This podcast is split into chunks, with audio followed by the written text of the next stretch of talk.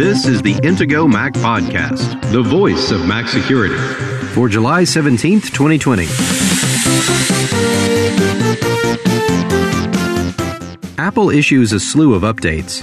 APT29, aka Cozy Bear, attacks are trying to steal vaccine information, and Twitter undergoes a serious security breach that leaves verified accounts offline.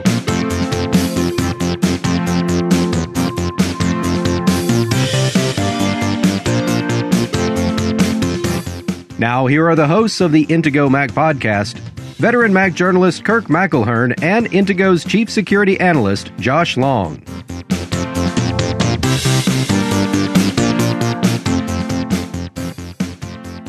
Josh, when you're a grandfather, you'll be able to tell your grandchildren that you remember the great Twitter hack of 2020. I don't know if Twitter's going to be around by the time I have grandchildren. We'll see about that, I guess. That's an interesting possibility. Where were you when you learned about the Twitter hack? Well, probably not too surprisingly. I was sitting in front of my computer. So I subscribe, or I get push notifications about certain, whenever a certain Twitter accounts post something. And so, one of the accounts that I was following happened to say something about this big hack. And, so that was, I think, when I first got alerted to it. And of course, then I started following it a lot more closely. Okay, we're going to talk about it in a few minutes, but first, it was the week of Apple updates yet again. I mean, we've done this so many times, but I think it's always useful to remind people things are updated. Here's what's updated. Here's why. Is it everything? Catalina, mm-hmm. iOS, iPadOS, watchOS, tvOS, Safari, HomePod OS? It doesn't look like they released a HomePod OS security update anyway. Maybe not security update, but there was an update. Yeah. So that basically, just about everything that can get a security update got a security update yesterday, as we're recording this. So Wednesday. And so iOS 13.6 and iPadOS 13.6 came out, which, of course, whenever they release that kind of an update where it's a point something as opposed to a point something, that usually means that there's some additional features and so forth that comes along with it. But this was also a security update.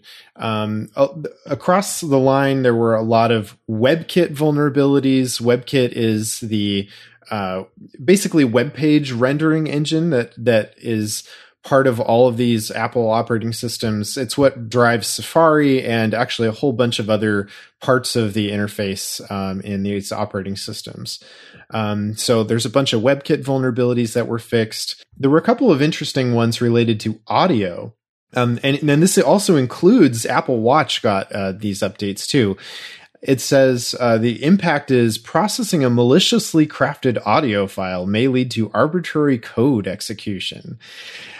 This maliciously crafted file type issue basically means that somebody has found a way to potentially infect a device by creating a certain file that will be interpreted in such a way that it will cause a condition that will cause either a crash or potentially to be able to execute code of the attacker's choice, which is the way that a lot of these jailbreaks and those kind of things happen, is often with that type of attack. I wonder if this is what allowed 13.5 to be jailbroken, perhaps. Yeah, I don't know if it was an audio-related one, but certainly this type of vulnerability can be used that way. So it's very interesting to see when Apple patches that type of issue. But long story short, there's a whole bunch of security issues across all of these operating systems that have been patched, so make sure to update as soon as you can. And as you said, when it's a dot release, there are new features, and there are a couple of new features here. One of them is the car key feature that allows you to use your iPhone or Apple Watch to unlock certain types of cars. They're not really the kind of cars that I can afford. They're all BMWs. There's also a new setting in software update where you can customize automatic updates.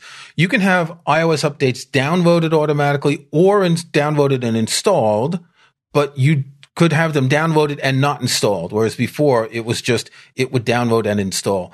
What's the advantage? If you don't really pay attention to the news, or if you don't hear on this podcast that there's an update to know to check, you'll maybe get an update a little sooner than when you get the notification from your device. I think for most people, it's either you pay attention and you update immediately, or you don't get around to it until you're told to do it. So maybe this will make it a little bit better. It only downloads on Wi-Fi, so it's not going to use up your cellular data. In other news, US, UK, Canada cybersecurity agencies release advisory about APT29. APT29. That doesn't say a lot to me, but you put in the show notes, Cozy Bear. Cozy Bear, that sounds pretty neat. Apparently, Russian attacks on coronavirus vaccine development. I mean, seriously, guys, come on.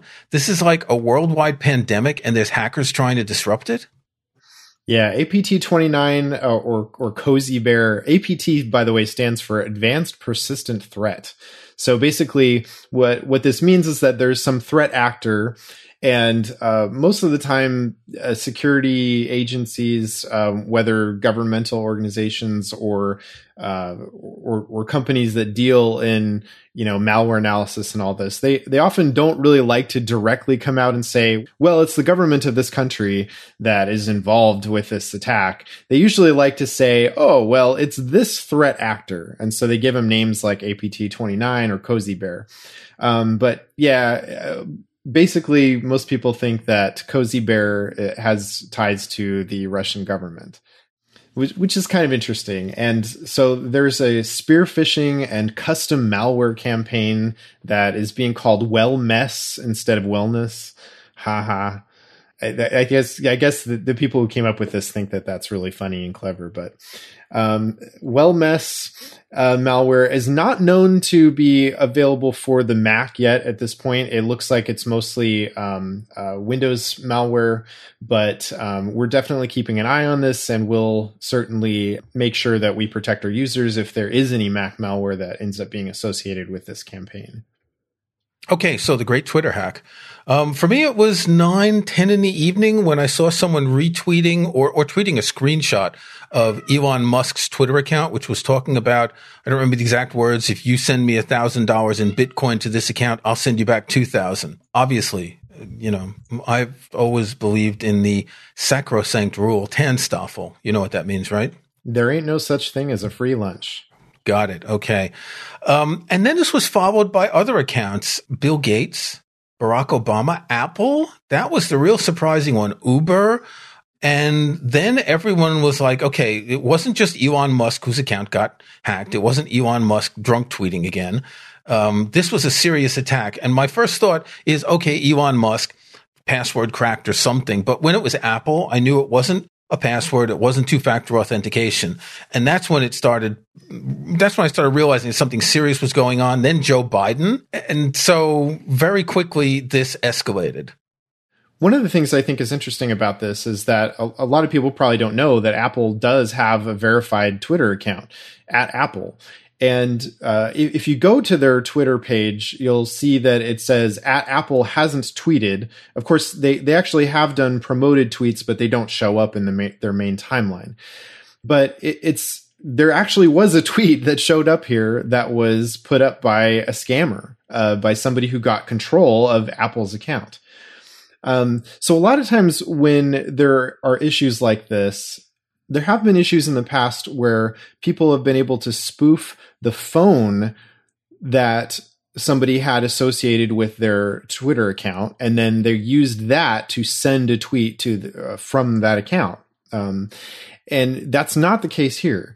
Also, there have been issues in the past where people's passwords have gotten out through some password leak. And then if you didn't have two-factor authentication on your account, then somebody could log into your account and tweet from your account. Right. But all these were big accounts with millions of followers. And that's why when I saw Elon Musk, I thought, okay, it's Elon Musk again. But when you started seeing some of the others, it's clear that there couldn't be a concerted attack on passwords, on phone spoofing, or on some sort of way to work around two-factor authentication.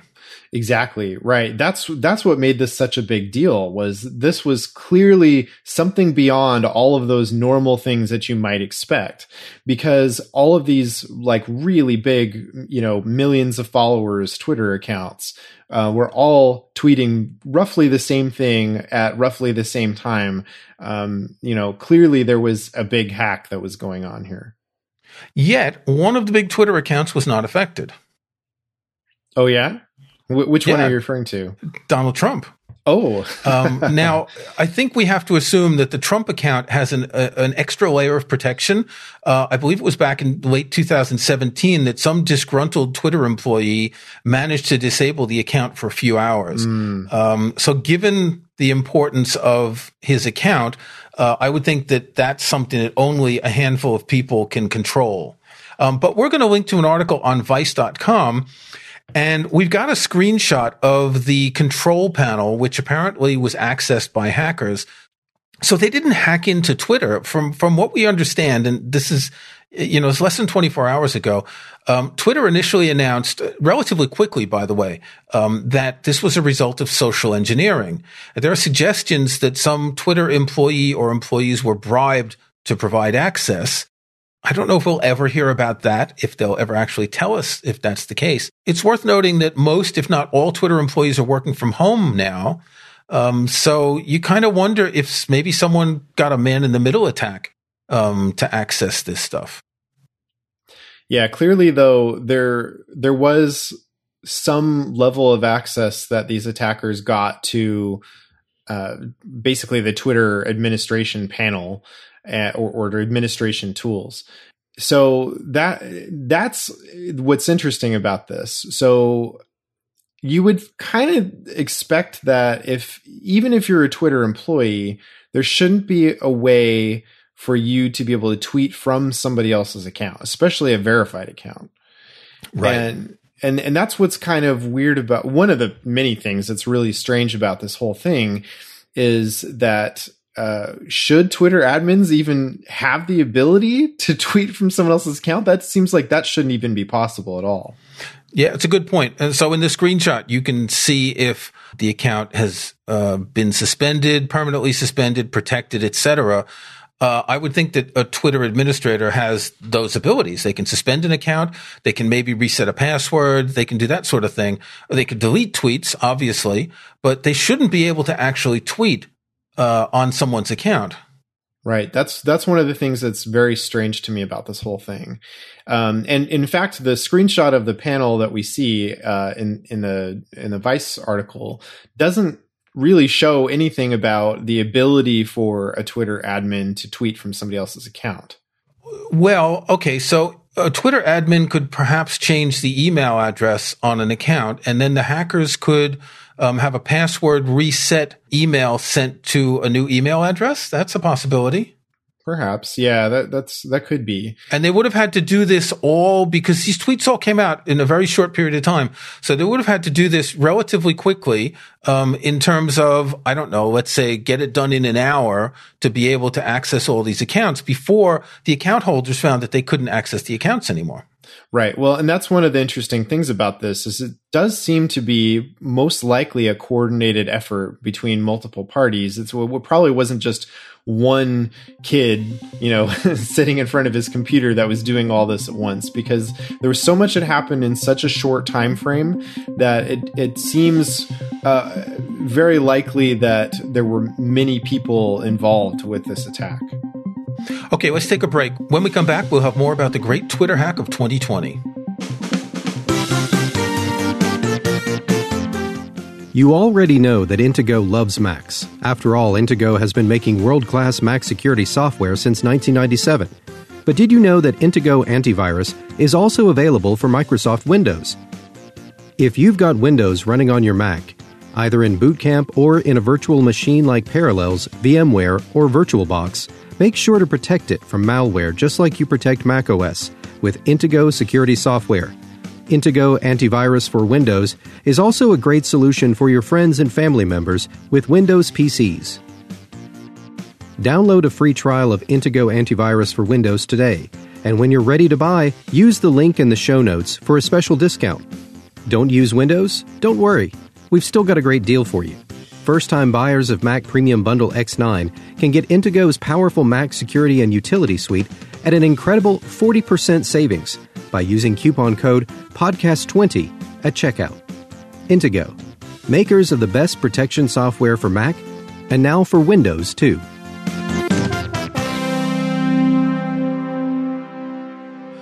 Okay, so just before the break, you said it wasn't just one script kiddie or one kid, and in fact, these were, so we talked about accounts like Joe Biden, Barack Obama, Bill Gates, and Apple, but there were also a number of cryptocurrency accounts. Are these cryptocurrency exchanges that were targeted?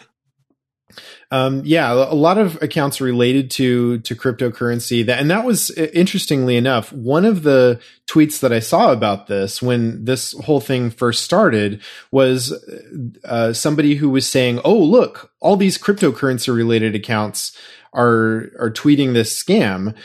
And this was before, you know, that person had noticed that, oh yeah, also Elon Musk and a lot of these other accounts that are not directly related to cryptocurrency were also hacked.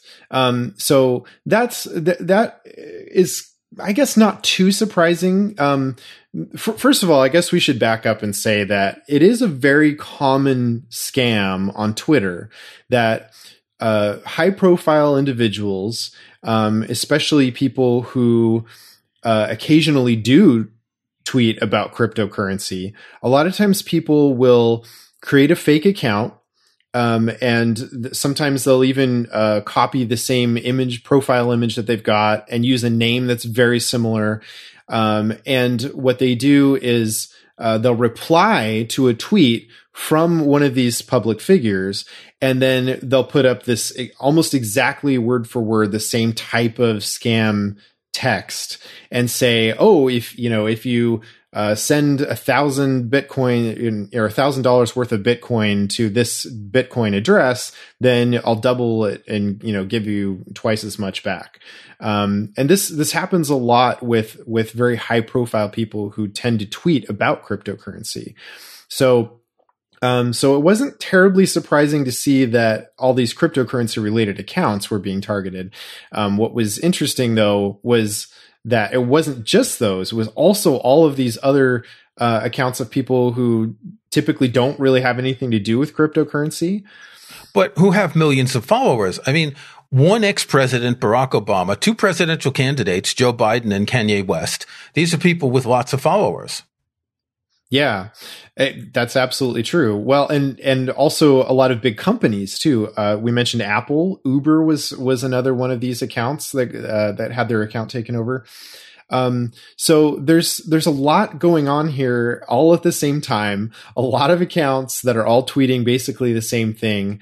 It turned out, by the way, because Bitcoin is a public record, you know, there's a blockchain and all that. So you can actually look up this Bitcoin address and see exactly how much money the attacker made. And yeah, they made about $100,000, which, frankly, we were talking before the show. I said they only made $100,000, and you're like, well, that's a lot. But if I had, I'm just trying to think, if I had access to every Twitter account of, you know, literally hundreds of millions of followers, that sounds like small potatoes. So I'm wondering if there's another reason for this hack, if the cryptocurrency thing was a smokescreen. Because if they got access to the accounts, did they get access to the direct messages on these accounts? Do we know if Twitter's direct messages are end-to-end encrypted and stored encrypted on Twitter? Well, here's the thing. I think that if you have access to somebody's account, if you can actually log into their account as that user, that's right, you would be able to see their direct messages. So it doesn't really matter how those direct messages are stored. If you've got access to their account, you can see their DMs. Okay, so that's an interesting point. So could this have been – see, if I was doing this just to get direct messages, I wouldn't have made noise, right? I would have done it surreptitiously. I wouldn't have told anyone. I would have got the direct messages and then gone away quietly. Well, but like you say, though, that may have been the whole thing, is maybe they were doing this just so that to sort of not raise suspicion that accounts were being hacked to look at direct messages. Maybe they knew that Twitter would realize that accounts had been breached, and they were using this as a way to sort of cover up the fact that they were also looking at direct messages. Let's think about this. Jeff Bezos, Elon Musk, other CEOs, presidential candidates, some celebrities. There could be a lot of stuff in direct messages. So my takeaway from this is don't use Twitter for direct messages. Would that be a good... Yeah, that's certainly one takeaway. What I usually tell people is, treat Twitter just like you would a postcard, just like you would hopefully you treat email, because email is not inherently secure. Twitter direct messages aren't really inherently secure, because, again, if anyone accesses your account, they can see your entire direct message history. Okay, so the problem here is that someone through an admin control panel accessed a lot of accounts. Could the same thing happen with .Mac, Signal, or other messaging platforms, WhatsApp? Do we know if, say, Apple has an iCloud? I said .Mac. That shows my age.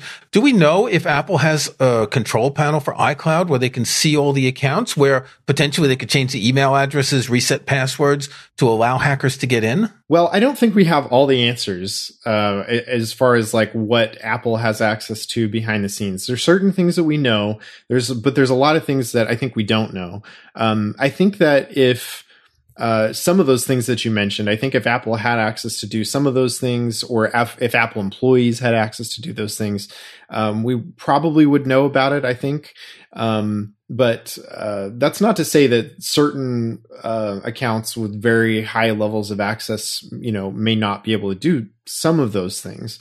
I guess, and when it comes to Signal, so Signal is the platform that I usually recommend to people. If you want to send secure messages, that's the most secure platform, because they're doing all the right things with encryption, and there is no employee at Signal who can access any of your messages.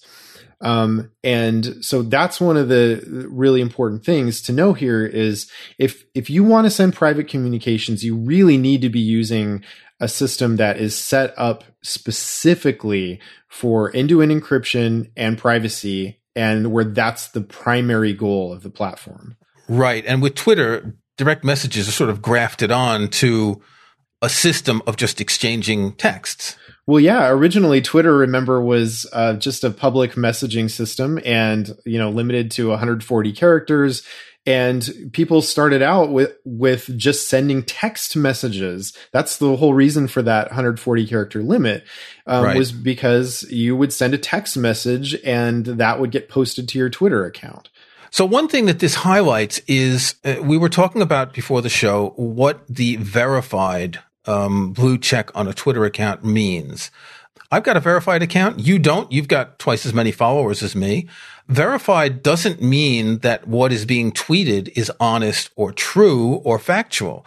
All it means is that the person owning the account has been verified to be that person. So Apple, they've provided some proof to Twitter that they are Apple, the company, tweeting under Apple's name. Jeff Bezos has provided proof to Twitter that it's really Jeff Bezos running his account.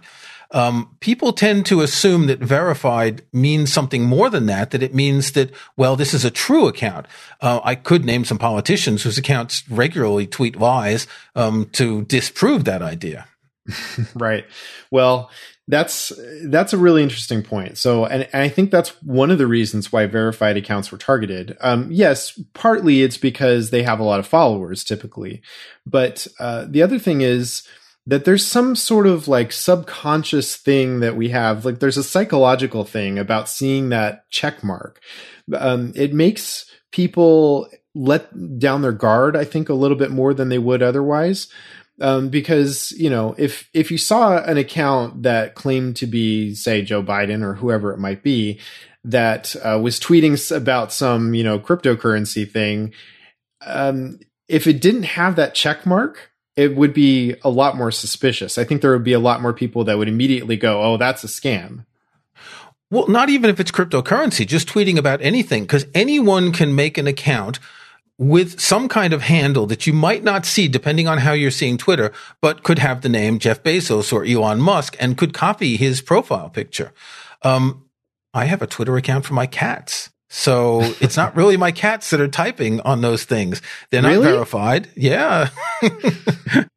But I think it's interesting that the whole verification thing was meant to provide assurance that what we're seeing is coming from the right person, but people misinterpret it. Now, what happened yesterday was quite interesting because people I was seeing in my Twitter feed, and I was watching this like closely because I was thinking, oh, we've got a podcast tomorrow. Yeah, exactly. And I was seeing people in my Twitter feed suggesting they've just got to turn Twitter off. And what they actually did is they have a kill switch to turn off verified accounts, or at least to prevent verified accounts from tweeting.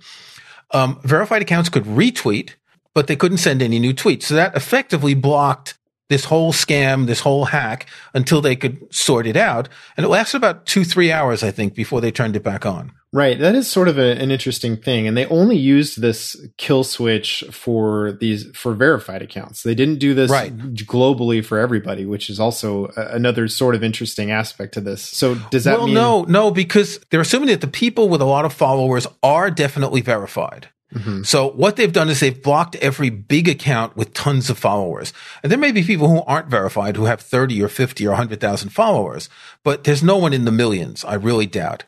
So this way, they protected all the accounts of the most important users.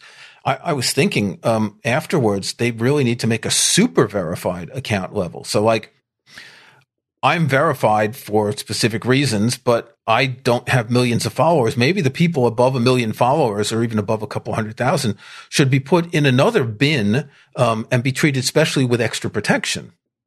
Well, Mike, you were speculating maybe Donald Trump's account, for example, might be an account that has some additional level of protection. And maybe that's why that account wasn't used for this attack. Yeah. I find it, you know, we've talked about Bitcoin and cryptocurrency, and I still think it's a pyramid scheme or Ponzi scheme. But what I find interesting is that if you look at Jack Dorsey's Twitter account, his entire profile just says hashtag Bitcoin.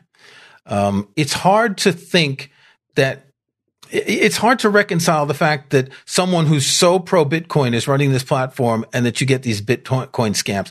I'm not saying that he has anything to do with this. He often tweets about Square, which is a payment processing company that he owns. And he often tweets about Bitcoin and cryptocurrency as well, which means that as a CEO, his loyalties are divided. Again, it's not his fault for this scam, but Twitter does seem to sort of attract this kind of stuff. Well, and I think what's really interesting is what, first of all, there's going to be more detail that Twitter will have to provide. And they've said as much that they're going to release a lot more details about what happened once they've sort of finished reviewing all of the evidence and data that they've got. So we'll get more information about this. But I guess what I really want to see is what's going to ultimately happen with Twitter as a platform. Is this even going to make a dent in Twitter? Are people still going to stay on the platform and trust it just as much as they always have? These sort of things have happened before, maybe not quite to this level, but at the same time, if you weren't on Twitter yesterday, you probably didn't even notice that this happened. No, but it was on the news. It was one of the top stories on the BBC this morning. Yeah. I think if I were running a business, I would think very carefully now about my future on Twitter, knowing that this sort of thing is possible. Because this happened, the stock market was still open. Imagine someone tweets on the Apple account, we are very sorry to learn the passing of Tim Cook, and the stock plummets and someone's been shorting it. And then when they issue a denial, well, someone buys at the dip and makes, money going up and money going down. Imagine if Joe Biden's account said that he was dropping out of the race. Now that's a bit less. I mean, that can be walked back afterwards. It doesn't have the effect of stock market, but imagine, the Chinese and the Indians on the border, having military disagreements. If someone tweets something that's not very good, I mean, people take Twitter, they take the immediacy of Twitter very seriously. They think what they see is what's happening, and it might not be the case. Yeah, that's definitely a major consideration, and something that is worth reminding our listeners too, that you can't necessarily take anything that you read online at face value. You need to consider the source. You need to fact check as much as it's possible to do that, and don't make any immediate judgments based on something that you read, especially on a social media platform. It's always good to double check the facts. Okay. That's enough for this week, Josh. We'll be back next week. I hope we'll know more about this Twitter hack next week, and we'll be able to maybe discuss more about how it actually happened. Until then, stay secure. All right, stay secure. Thanks for listening to the Intego Mac Podcast, the voice of Mac security, with your hosts, Kirk McElhearn and Josh Long. To get every weekly episode, be sure to subscribe in Apple Podcasts or in your favorite podcast app. And if you'd be so kind, leave a rating, a like, or a review. Links to topics and information mentioned in the podcast can be found in the show notes for the episode at podcast.intego.com. The Intego website is also where to find details on the full line of Intego security and utility software. Intego.com.